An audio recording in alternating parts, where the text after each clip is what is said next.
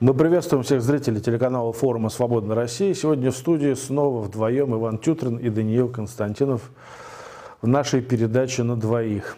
А тема передачи понятна. Это прошедшие недавно протесты очередные а по теме Алексея Навального. Это сам суд над Алексеем Навальным и все, что происходит вокруг этого. Я, кстати, хочу сказать, что я сознательно не хотел обсуждать это вот эту последнюю акцию сторонников Алексея Навального перед самой акцией, потому что не хотелось выглядеть политически ангажированным, не хотелось а, критиковать ее до того, как люди выйдут на улицу. А покритиковать мне, например, придется все-таки. Но а, прежде чем я это сделаю, я бы хотел вот спросить твое мнение. Вот, как ветерана вообще протестного движения, мы много чего видели действительно. Вот эта акция с фонариками, насколько ее задумка была уместной, а реализация удачной? Ну, во-первых, э, я бы в целом э, хотел бы сказать, продолжая твою мысль, об оценке э, какого бы то ни было мероприятия, последнего в частности. Действительно, это достаточно непросто делать, потому что в центре акции находятся гражданские активисты, находятся люди, которые действительно вышли по призыву, которые выполнили свой гражданский долг, и, в общем-то, они сделали все правильно, и это абсолютно как бы не, не подвергается сомнению тот факт, что люди как, просто молодцы.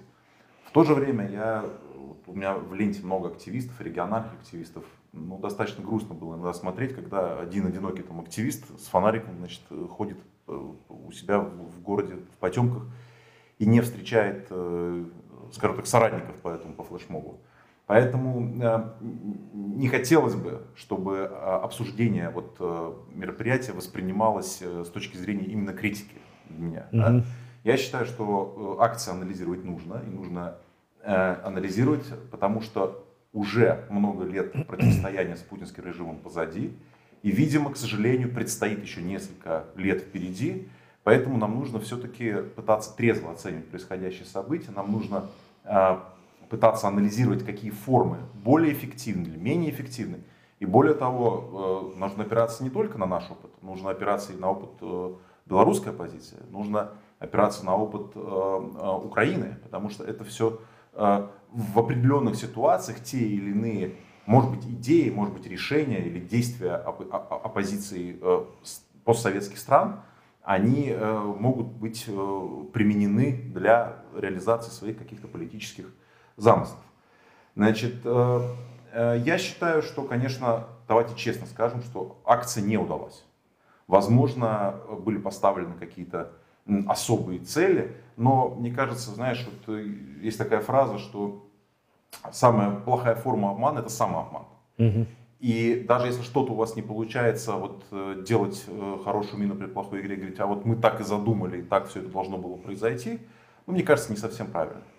А, все-таки у каждой акции э, или у каждого, скажем так, протестного действия у них есть какая-то цель. Вот э, стратегия 31, если ты помнишь, это когда э, на площади Маяковского в Москве 31 числа в защиту 31 статьи Конституции собирались люди и оттуда не уходили. Вот там был свой месседж. То есть мы готовы идти под ОМОНовские дубины, вы нас с центра Москвы не вытолкнете, и мы пользуемся своими гражданскими правами. Ну, например, да, вот такая идея была.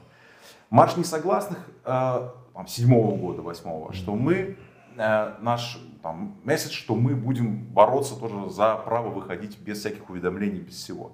Значит, митинги Болотной, э, что могло бы, ну, примерно, да, что нас много, и э, мы заставим власть с нами считаться. Вот ну, такой как бы лейтмотив, да, вот угу. сферы задачи вот этой протестной волны. Так вот, э, давай подумаем, а что могло быть э, э, основным посылом, таким месседжем и сферы задачи вот акции с фонариками? Ну, если это делается флешмоб, если вы отходите от практики вот таких прямых столкновений, ну, наверное, логически как бы выглядит, что месседж нас много нас много по всей больше, стране. чем было на нас акциях. больше, чем было, и мы такие, знаешь, mm-hmm. в идеале вот снимок из космоса, где все это, значит, там все, все полыхает этими фонариками. С этой точки зрения мы много не получилось. И более того, я согласен с твоим э, недавним э, э, нашим гостем канала, у которого ты брал интервью, что, скорее всего, это э, произвело эффект э, деморализующий на многих участников протеста. Потому что когда ты под адреналином, вы в цепке, вы бьете с ОМОНом, это неприятно больно, но у тебя есть чувство как бы плеча, у тебя есть чувство э, толпы, у тебя есть вот этот драйв. Здесь все равно произошла такая как бы дисперсия, да, то есть э, рассредоточение. Рассредоточение, вот да. Протестной да. энергии. И получается, что таких точек каких-то ударных, где вот можно было зафиксировать какое-то невероятное скопление светлячков, их, мне кажется, не получилось. Поэтому в целом э, я акцию считаю не очень удачной, но э, сама по себе акция это один вопрос. Все-таки вот этот флешмоб, который был 14 числа, нельзя рассматривать в отрыве от двух предыдущих акций. 23 января и акции, э, которая была вот в феврале в начале. Второго, по-моему, да? Да. Нет, 23-го, 31-го. 23 31 две самые главные. Так вот, здесь, мне кажется, все-таки, и при том, что я понимаю э, аргументацию, я понимаю причины, по которым э, все это произошло, но, безусловно, это можно считать шагом назад. Э, я очень надеюсь, что это не будет, э, знаешь, таким итогом подъема протестной волны. То есть пока что я надеюсь, что это временно утраченная инициатива, и будут придуманы какие-то ходы, которые позволят эту инициативу вернуть протесту. Ты сказал несколько важных вещей, в числе коих, мне кажется, главное, это то, что самая худшая форма обмана – это самообман. И ты знаешь, я должен сказать, что я очень устал от повторяющегося из года в год самообмана российской оппозиции. От вечных победных реляций, от шапкозакидательства и от вечных прогнозов о немедленном или очень скором падении режима. Я считаю, что путь к успеху, для того, чтобы даже начать двигаться к успеху, надо хотя бы осознать адекватно существующее положение вещей. Вот посмотреть правде в глаза. И посмотрев ей в глаза, уже дальше э, двигаться к чему-то реальному. Если не сделать этот первый шаг, если не посмотреть правде в глаза, то этого не случится. К сожалению, я вижу, что, я прошу прощения за критику сразу же, но я буду критиковать, я буду откровенен. Я вижу, что команда Навального а, по-прежнему придерживается вот этой линии на самообман. Постоянные победные реляции. Мы победили тогда, мы победили сейчас, мы победили позавчера, ну тогда почему ваш лидер находится в тюрьме, а Путин по-прежнему у власти? Значит, судя по всему, вы все-таки не победили. А, это первое. Второе, что вот обратило на себя мое внимание, я хочу с тобой поделиться, это эмоциональное ощущение того, что акция с фонариками, которая, как ты понимаешь, является частью вот этой вот моды последних десятилетий, цветной революционной моды, бархатной. Это же вот вполне такая вот акция, ложащаяся вот в канву подобных же, а-ля марш Мишек там на Минск, я не знаю, помнишь такую акцию? Помню. Марш Мишек на Минск, плюшево, да. Так вот, мне кажется, такая акция после того, что произошло уже с Алексеем, после отравления, возвращения, посадки драматичных судов и побоищ в центре Москвы, Петербурга и других городов, вот она на самом деле резко снизила градус напряжения, резко снизила трагизм ситуации и пафос борьбы, который был задан вот всем этим драматическим ходом событий, напоминающим античную трагедию. Пафос был сильно снижен, энергетика упала, градус противостояния упал, а мы с тобой помним хорошо по 2011, по 2012 году, да и по другим случаям, что когда градус противостояния падает, то падает и уличная активность. Ты согласен с такой оценкой? Я согласен, я более того, я хотел бы дополнить. Дело в том, что не только как бы понижение градуса противостояния, но и объявление о перерыве, и сам факт перерыва в протестных действиях, в акциях. Опять же, я убираю объективный фактор. Угу. Сам факт перерыва, он уже один раз стал фатальным для российского протеста. Да, да. Я напоминаю э, зрителям, которые, может быть, не помнят, прошло уже 10 лет с тех пор, Значит, это было 24 э, декабря 2011 года. 120 с лишним тысяч человек вышли на площадь Сахарова. Была невероятная энергетика, был перепуганный ОМОН. Значит, была такая, как говорят, движуха. Да? Понятно, что на сцене оказались там э, кремлевские кроты, типа там, Собчак и Кудлера. Но это ча- частность, общая энергетика оппозиционная. И протест шел очевидно на повышение. Что происходит потом? Нет плана. Решили не оставаться. И решили взять перерыв на праздники. Да. Все разъехались, занимались какими-то своими делами, ничего не происходило. И когда в начале января, 9 января, если я не ошибаюсь, первое произошло заседание значит, оргкомитета, кто-то еще не вернулся с этих отпусков. Вот эта энергетика, вот этот подъем, который был сформирован после 5 декабря, он уже снизился. По инерции происходили события большие. 4 числа там апогей, это такой, э, такой высшая точка, что ли, это бойня на Болотной площади 6 мая. Но вот этот подъем, когда было видно, что вы перешли в наступление, и враг начинает пятиться, это исчезло. И ровно в это время, пока все разъехались и не знали, что делать, власть готовилась. И потом уже четвертого вышло очень много людей. Они, кстати, в отпуска не пошли. Они в отпуска не пошли. Да. Это был э, этап, когда они, наоборот, консолидировались и очень четко продумали план, что они будут делать. И за каких-то, казалось бы, две недели поменялся, поменялось соотношение сил.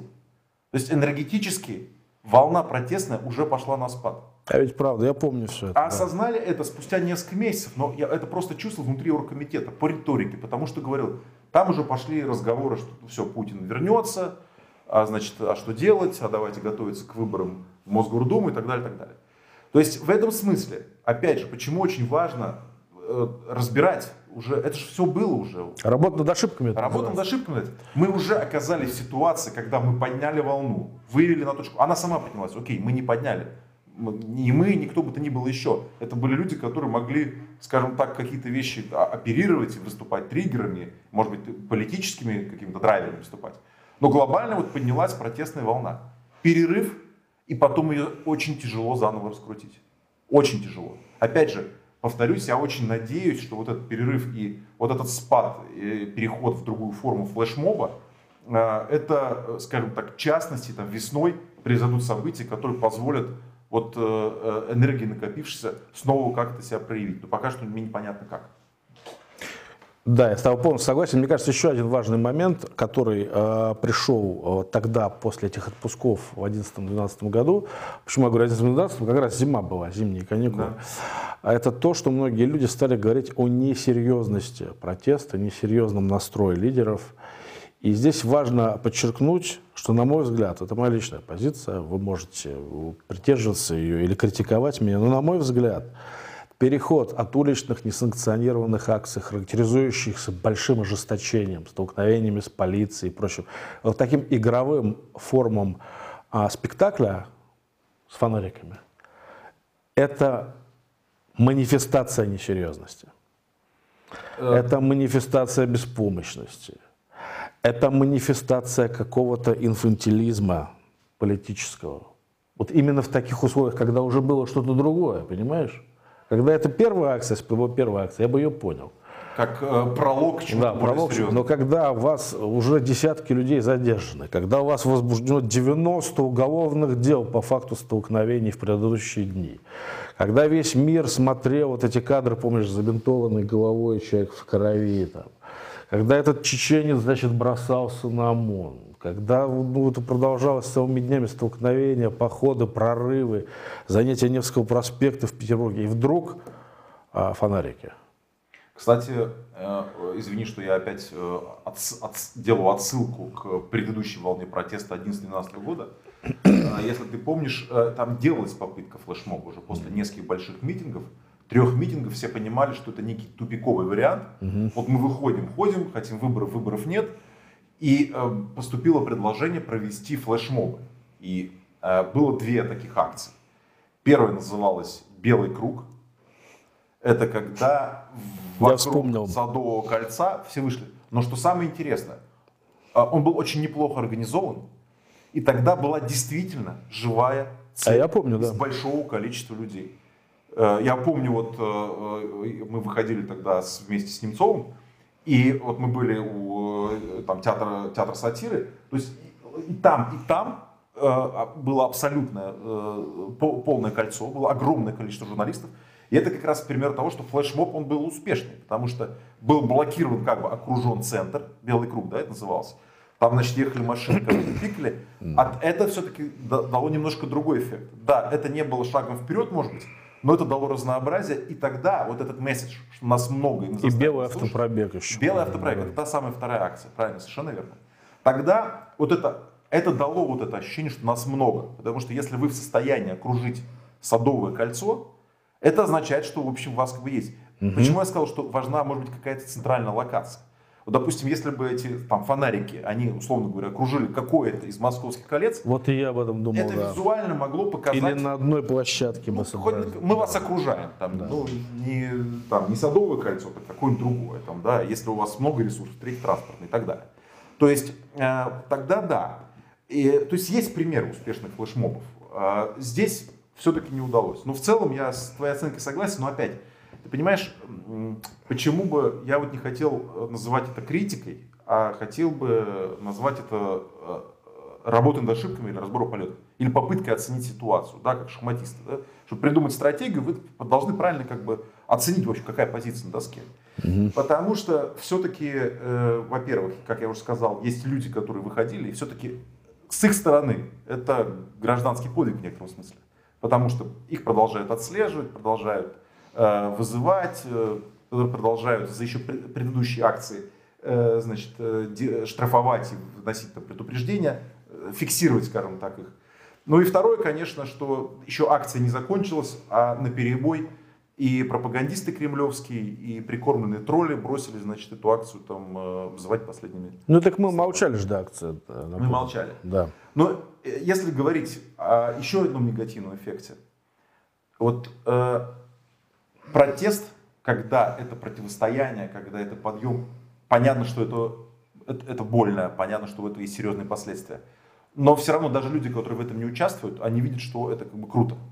Что это проявление некой ну, гражданского подвига, когда ты там идешь, вот почему это там чеченец стал популярным, вот он один там, не один, а в- там вместе с товарищами отбивает Берсерк, да. Э, Что делает и пытается с давних пор делать э, Кремль, администрация президента и все вот эти тролли прикормленные, вот, они занимаются тем, что пытаются э, деклассировать протест.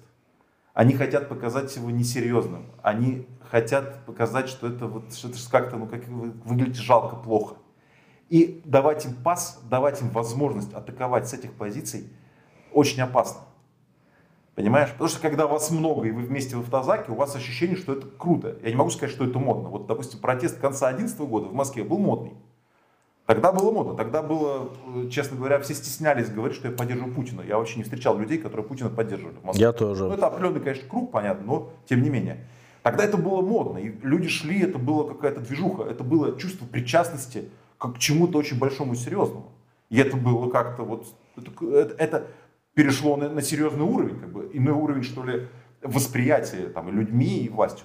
Сейчас, когда вы делаете и даете возможность над своими действиями вам, условно говоря, подшучивать, подтрунивать, и людей за их же гражданский подвиг говорить, что ты там ерундой занимаешься, там, да, вот там кому-то вы, из моих знакомых с балкона там выкрикивали какие-то гадости, когда они вышли с фонариками. Если толпа бьется с ОМОНом, никто ничего не выкрикивает, Это же серьезно. потому что это серьезно. Да. А когда несерьезно, дать им пас, представить вас вот в этом несерьезном, как бы растерянном виде, это вот эта большая опасность. И каждый раз, когда придумывается какая-то акция, об этом нужно думать. Я с тобой согласен. Ну, кстати, у меня-то претензии не к участникам акции, я полностью Конечно. солидарен. У меня даже не претензии, у меня просто предложение к самой команде Алексея, просто действительно подумать хорошенько, сделать э, некую работу над ошибками и, может быть, переформатировать протест. А, понимаешь, в чем еще дело? Я вот хочу немножко такой общеполитической и даже общефилософской темы коснуться. Мне кажется, что слабость многих сегодняшних протестов не только в России, но и в Беларуси, но и там, в Венесуэле, там, ну, хотя там более драматичная ситуация, а в какой-то демонстративной несерьезности, в приверженности принципам, даже, скажем, не принципам, а символам, а, знаешь, было такое понятие общества спектакля. У Гида Бора был такой философ французский, который говорил, что современное общество все больше превращается в общество спектакля со всеми его элементами. Все больше все, элементы шоу. Вот вдумайся, кубы, а, ленточки, шарики, фонарики, плюшевые мишки, кроссовочки. Это все замечательно для пиар-компании, для избирательной кампании в демократическом обществе и так далее. Но когда вы имеете дело со, со звериной диктатурой, ну, настоящей звериной силовой диктатурой, которая открывает рот и скалится огромными клыками. Это не только не работает, это вас самих как бы подставляет под очень серьезный удар, потому что, если ты вспомнишь белорусские протесты, там жертвы-то не шуточные. Там, э, насколько мне известно, Убитых несколько. несколько убитых, там сотни раненых. Там продолжается сейчас. Всё это продолжается. Заводят- заводят уголовные дела. И может быть вот подобные вещи, подобные ну, неудачи, скажем прямо, может быть они наталкивают все-таки нас на то, чтобы начать разговор действительно о, о чем-то серьезном, о том, что и протесты должны серьезнее выглядеть, и цели должны быть э, артикулированы яснее, и настрой должен быть другого протестующего. Ведь вспомни марши несогласных, например. Мгм. Все выглядело как-то очень серьезно. А, ну, э, Смурные, недовольные люди. я тебе вот, э, Данил, все-таки повозражаю, потому что Давай, мы того не с- давай. с тобой не говорили. Ну, во-первых, э, было другое время. Седьмой-восьмой год, э, другая фаза режима. Тогда еще режим даже не перешел э, к такой степени а фашизации, б, тогда еще не был начат этап э, внешнеполитического э, авантюр, агрессии Да. Грузии. Это раз. Во-вторых, э, косяко, костяком э, того э, протеста это все-таки были политические реально активисты. Ну да, бойцы нескольких Бойцы. организаций. Я помню, да. когда э, мы готовили апрельскую акцию, я у одного из коллег э, спросил, говорю, а сколько нас было собирается? Говорит, мы рассчитываем на тысячу. Вот они со всех регионов, значит, туда Мгм. там собирались. Значит, э, мы считали там свои, там, штыки, скажем так, да, там какие-то дру- другие были организации. Все-таки это были активисты, которые были ну, более-менее подготовлены. Значит, сейчас все-таки люди, которые выходят часто, это просто люди, которые смотрели YouTube. Это люди, которые, может быть, каким-то... Они сейчас закаляются. Они закаляются в борьбе. И для многих, кстати, все это подведет их, не знаю, к, тому, к решению не или в эмиграцию или во внутреннюю миграцию. Я думаю, что многие из людей, столкнувшись вот с этой ситуацией, они э, как бы будут потеряны для потенциального протеста. Ну, как так часто бывает. То есть все-таки ситуация немножко другая. Мне кажется, что объективно говоря, сегодня э, ресурсов недостаточно для того, чтобы перевести протест э, в какое-то другое, более активное русло. В том числе потому, что э, уровень э, э, репрессивности и жесткости диктатуры достаточно высокий. То есть я согласен, что когда тебя дубасят дубинами, а ты им даришь цветочки, понимаешь, с разбитой головой, с расквашенной губой, но это выглядит достаточно странно. Это какая-то ну, мазохистская акция. Понятно, что, возможно, это отсылка, не знаю, там, к революции роз, в Грузии, но опять же мы фиксируем категорическую разницу Абсолютно. политической ситуации Абсолютно. в Грузии во время революции, э, ради которой Саакашвили пришел к власти, и э, в сегодняшней Беларуси, и в сегодняшней э, России. Поэтому я в принципе с тобой согласен, но, видимо, это означает, что просто нет ресурсов.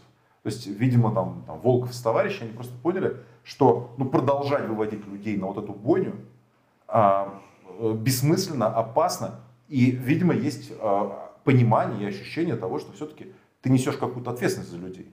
Да, они сами принимают решения, безусловно, но когда ты призываешь людей выходить туда-то, туда-то, а его бьют, э, значит, сажают в автозак, а потом еще э, заводят какие-то дела административные или уголовные, это, безусловно, давит, потому что у тебя есть ощущение, что ты должен за людей э, как-то отвечать. И с, их, с них спрашивают, причем спрашивают там не только всякие прокремлевские эти обезьяны, извините меня за жесткое определение, а спрашивают очень часто коллеги по оппозиции. И даже, знаешь, есть такое соревнование, а вы помогаете своим, э, значит, э, осужденным? Вот. Яблочники заявляют, а вот мы помогаем, вы там призываете, а мы в итоге там за них потом через наши правозащитные э, эти структуры как-то там боремся. То есть это тоже вот этот фактор присутствует. Но здесь возникает другой вопрос. А на что вы рассчитывали? Да. Вот самый главный вопрос. А что эта ситуация не просчитывалась никак? Когда на самом деле э, понятно, что протестная энергия есть. Вот вы ее читаете, считаете. Вы понимаете, что у вас будет бомба в виде вот этого фильма. И вот принимается решение возвращения э, Алексея Навального. Хорошо, он сам его принимает это решение. И потом у вас какой-то план. Я немного раз говорил, у нас есть план, у нас есть план, у нас есть план. И согласно этому плану, вот была акция там 23 потом акция 31 А вдруг выясняется спустя две недели, что никакого плана нет. Плана, оказывается, с самого начала не было. Это была попытка кавалерийского такого наскока, захвата и, видимо, расчет на то, что 100 миллионов просмотров, значит, выведут сотни тысяч людей на улицы, которые будут настроены решительно, чтобы смести режим. Значит, мы имеем дело с ошибкой в оценке ситуации. С операцией, да, с искажением То есть вы просто неправильно просчитали, и очень быстро выяснилось, через две недели жесткой реакции, подавления, очень быстро выяснилось, что что делать дальше, вы не знаете. Потому что сначала мы отменяем до весны, а потом, а вот мы другую акцию. Когда ты начинаешь дергать, у тебя выясняется, что нет плана. Это самая слабая позиция. Я уже там проводил пример шахмат, отсутствие плана это самое плохое, что в общем у тебя может быть. Да? Вот. Поэтому э, это да, э, это ошибка, но это не означает, что там нужно критиковать и что-то делать. Мы просто фиксируем ситуацию. Нет, ну слушай, ну, а почему бы не покритиковать? Почему мы настолько зажаты даже вот внутри самих себя, внутри оппозиции, что боимся даже вот э, поднять свой голос и сказать там что-то не то? Надо же смотреть правде в глаза. Мы же не критикуем там лично Алексея его поступок. Там, ну, поступок героический, действительно. Кстати говоря, что ты думаешь о том, что сейчас происходит в суде с Алексеем Навальным?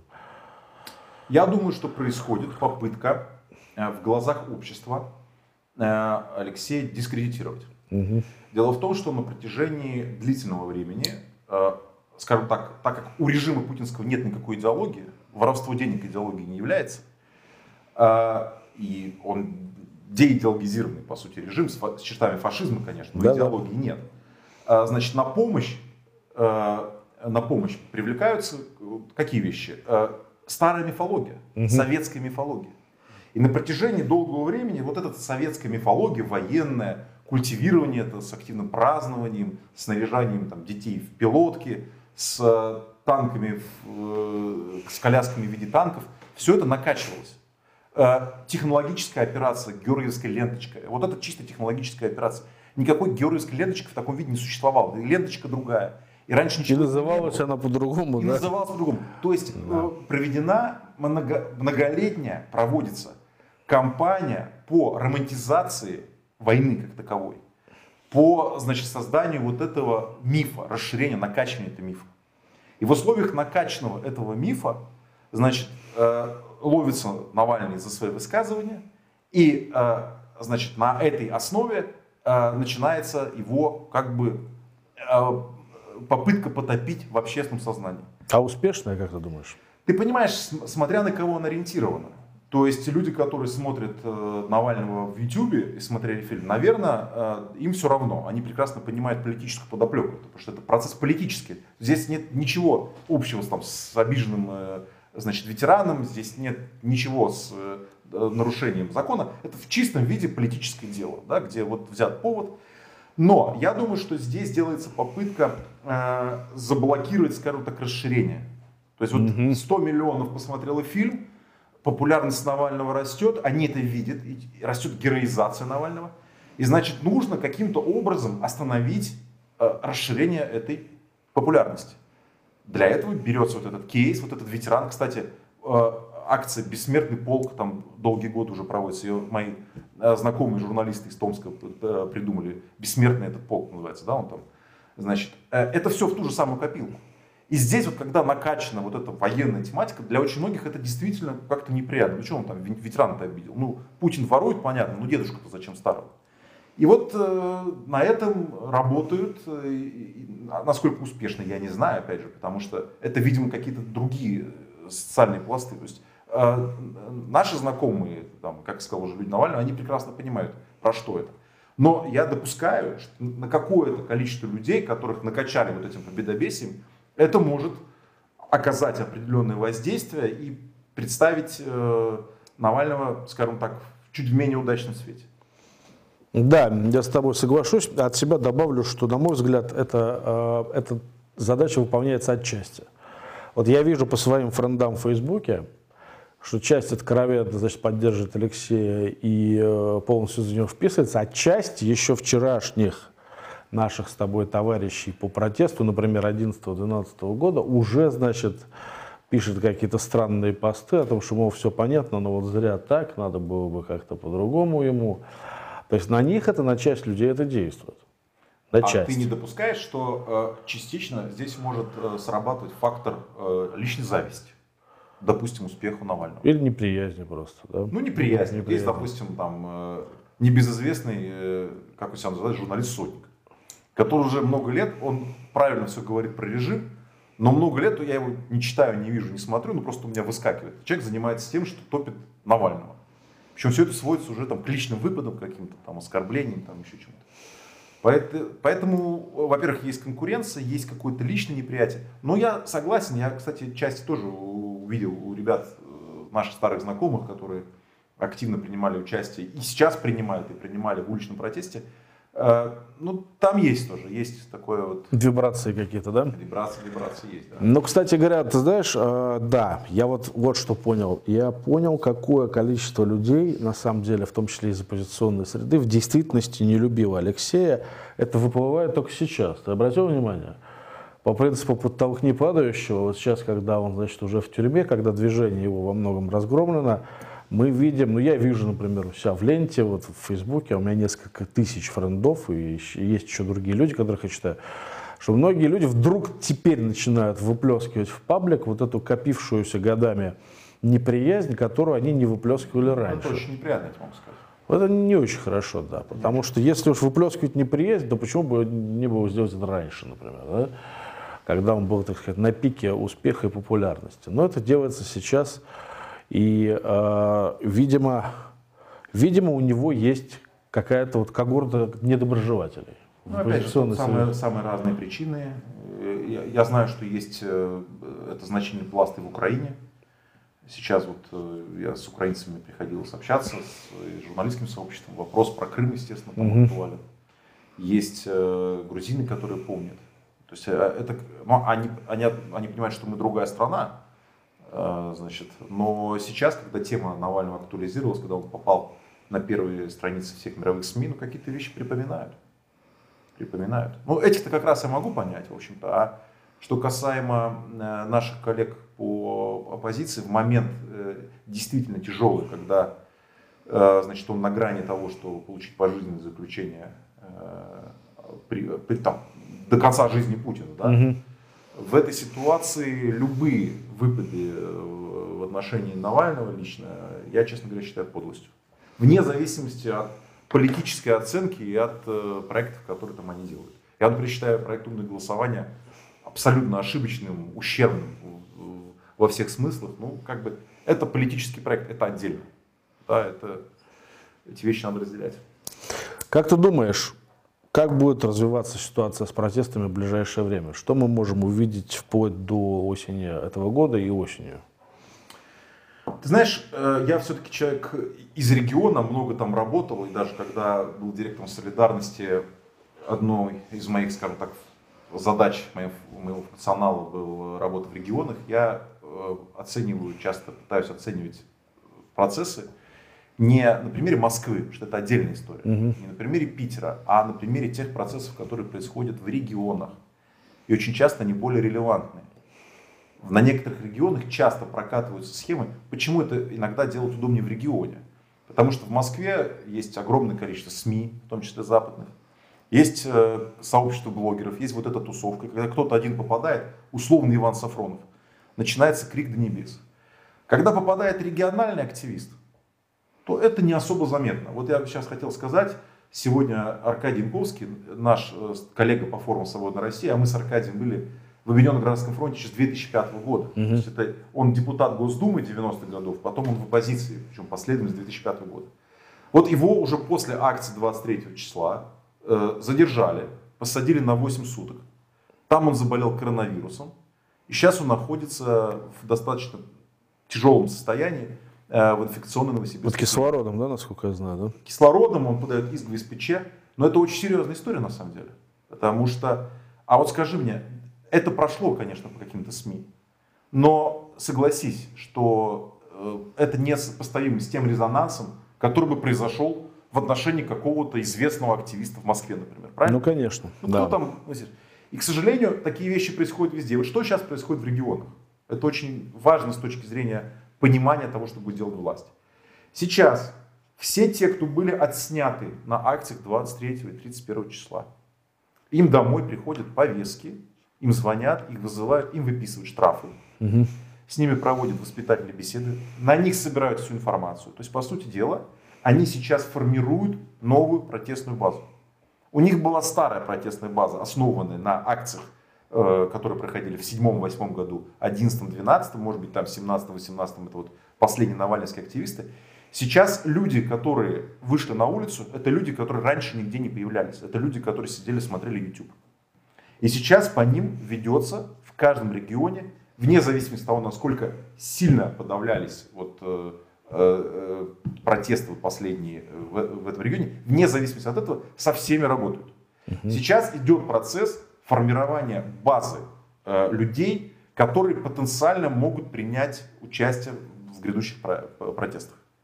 Поэтому любая пауза сейчас им на руку, и то время, которое взяли там, люди из Навального штаба, как бы перерыв до следующих активных действий, власть использует для составления списка лиц, по которым потом превентивно можно будет работать.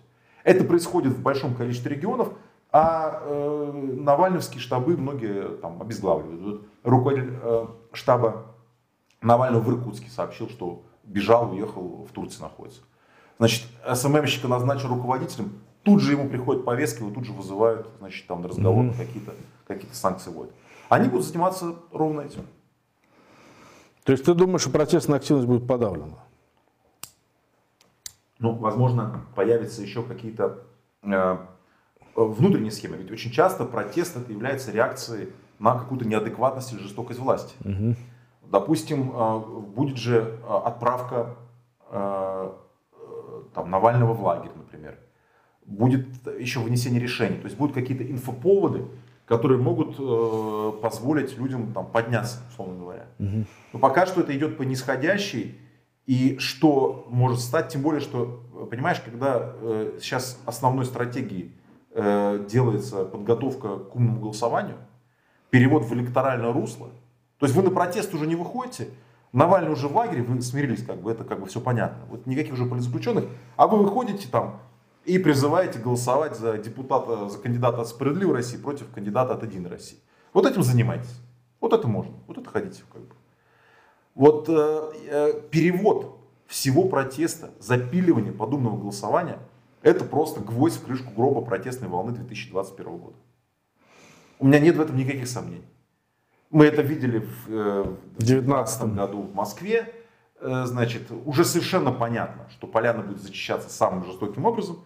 Ну, где-то в регионах э, будет, значит, протестные люди будут включены в противостояние одномандатников, представителей разных партий, что по сути означает представителя разных финансовых групп региональных. Угу. Вот, допустим, там вот Хабаровск, хороший пример. Там как бы у власти были ЛДПРовцы. Ну, что это означает? Это означает, что одна финансовая группа, которая двигала Фругала, она оказалась эффективнее, чем какие-то местные единороссы угу. на определенном этапе. То есть у них нет разногласий по базовым каким-то вопросам с режимом. Там, по Крыму, да ни почему нет.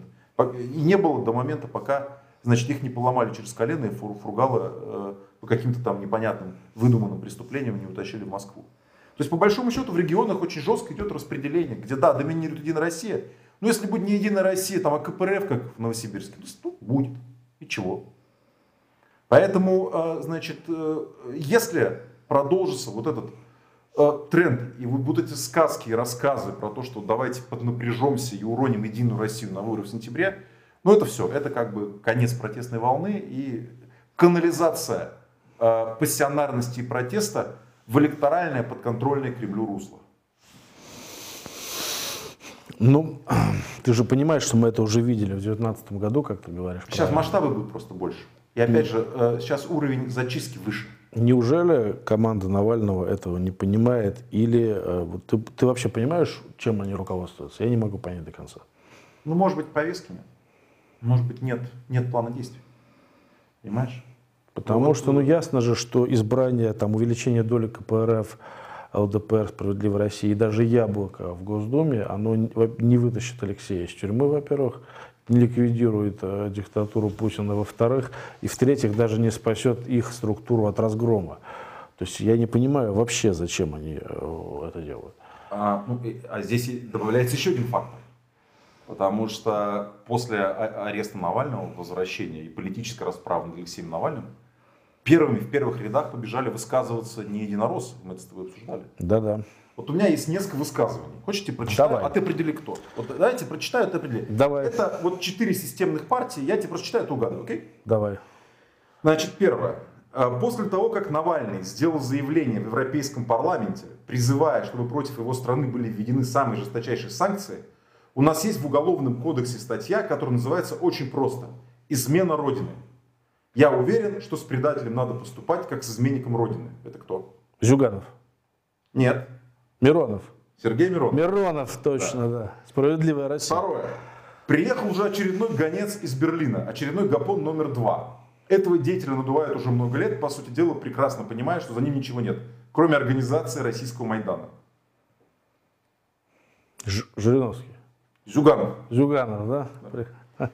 Демократическая Россия, уважение к человеку, свобода, жизнь без страха и без репрессий несовместимы с политикой Навального. Это принципиально разные направления. Это Явлинский. Это Явлинский, но это на слуху. Я было. прочитал, Я- да. Обрати внимание, что идет работа по своей аудитории, поэтому там демократическая Россия, уважение к человеку. Родина, Предыдущие да. три человека это не скажут. Ну вот Жириновский.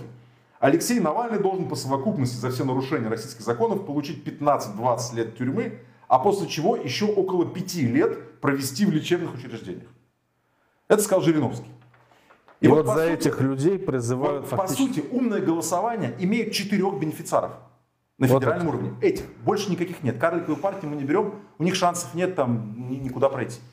И вот объясните мне, пожалуйста, вот я активист Навального, смотрю фильмы, Да. поддерживаю, Да. получил дубиной, отсидел 10 суток. Потом появляется Волков в эфире и говорит, а ты должен идти голосовать, и вот за кого-то из них. Навальный уже в тюрьме сидит там, где-то там, не знаю, в, в, Забайкальском там, э, крае или где там. Вот я должен выбрать, как ты будешь выбирать, а главное, зачем. А третий вопрос. А если Геннадий Зюганов наберет нам на 10% больше, а Жириновский на 5 меньше, а Миронов на 4 больше, а Ивлинский на 2 меньше, как это поменяет ситуацию вообще с режимом? Как это будет влиять на путинский режим? Ну, ответ никак. Никак.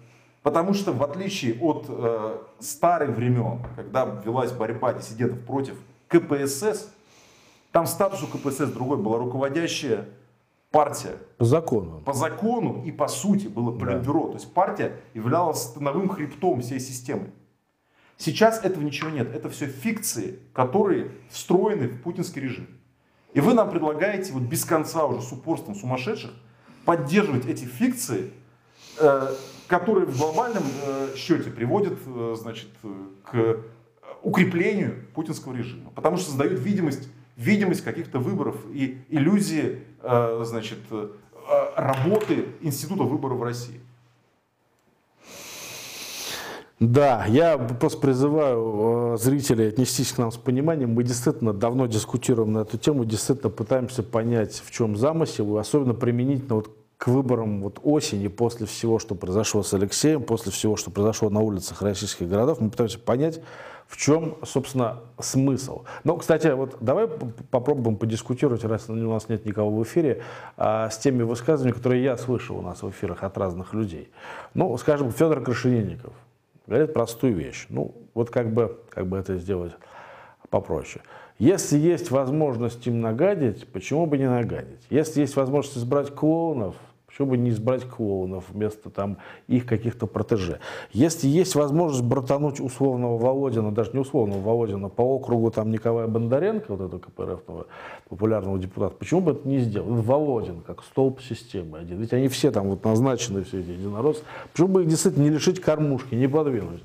Ну, хорошо. Ну вот они там, ну, предположим, давай приведем примеры, кого им удалось братануть не через умное голосование, а посредством своих расследователей, расследований. Сняли члена кооператива озера Якунина с главы РЖД. Во Да. многом благодаря компании, значит, шубохранилище, ты помнишь эту историю. Но сейчас какие-то другие люди в РЖД. Пилят бабки, воруют их, там, что-то делают. Значит, сняли какого-то Пехтина. Была охота за каким-то депутатом Пехтина. Многие не помнят никакого Пехтина уже. Но убрали Пехтина, вместо Пехтина стал Че был Железняк, помнишь? Шнефть. Железняк. а да. был какой-то железняк. Да. То есть это все вот эти мартышки на ветвях режима, они как бы никак не связаны с его корневой системой.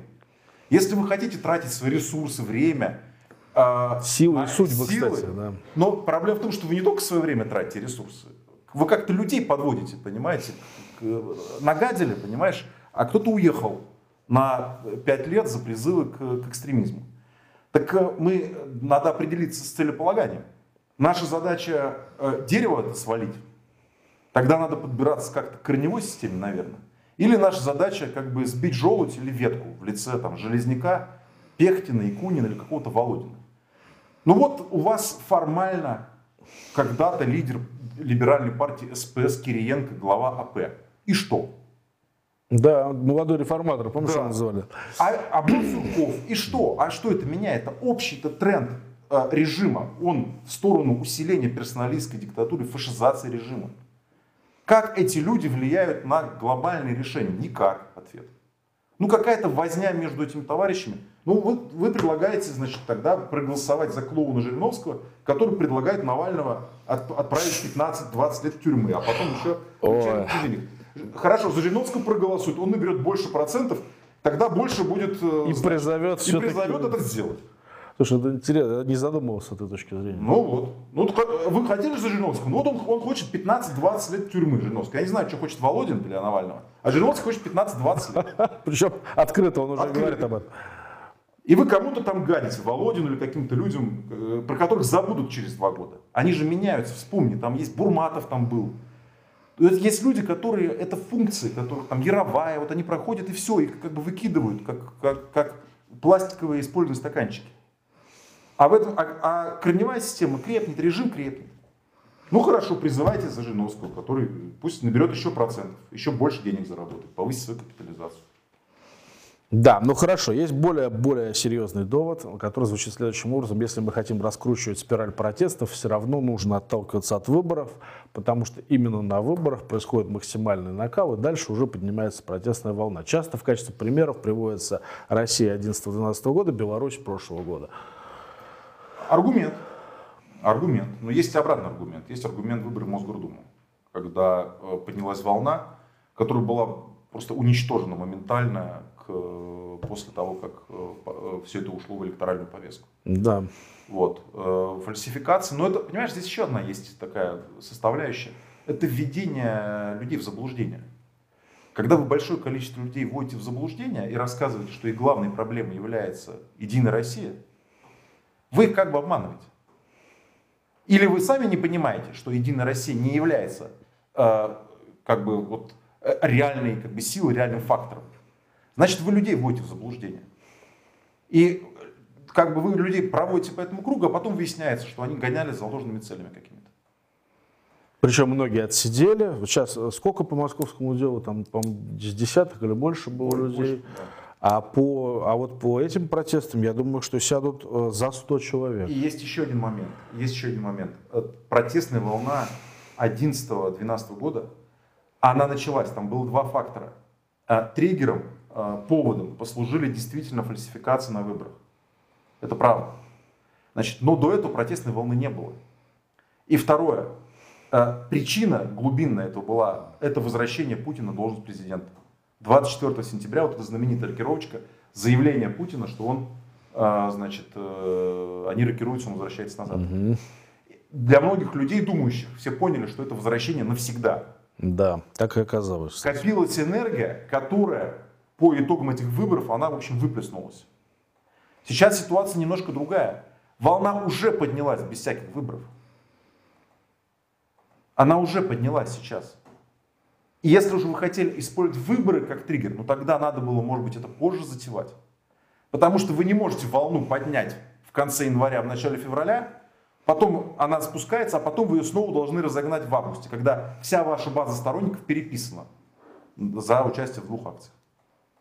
Ну, время нас рассудит, давайте посмотрим. Я готов, как бы, как говорят, знаешь, замазать э, с крышеником.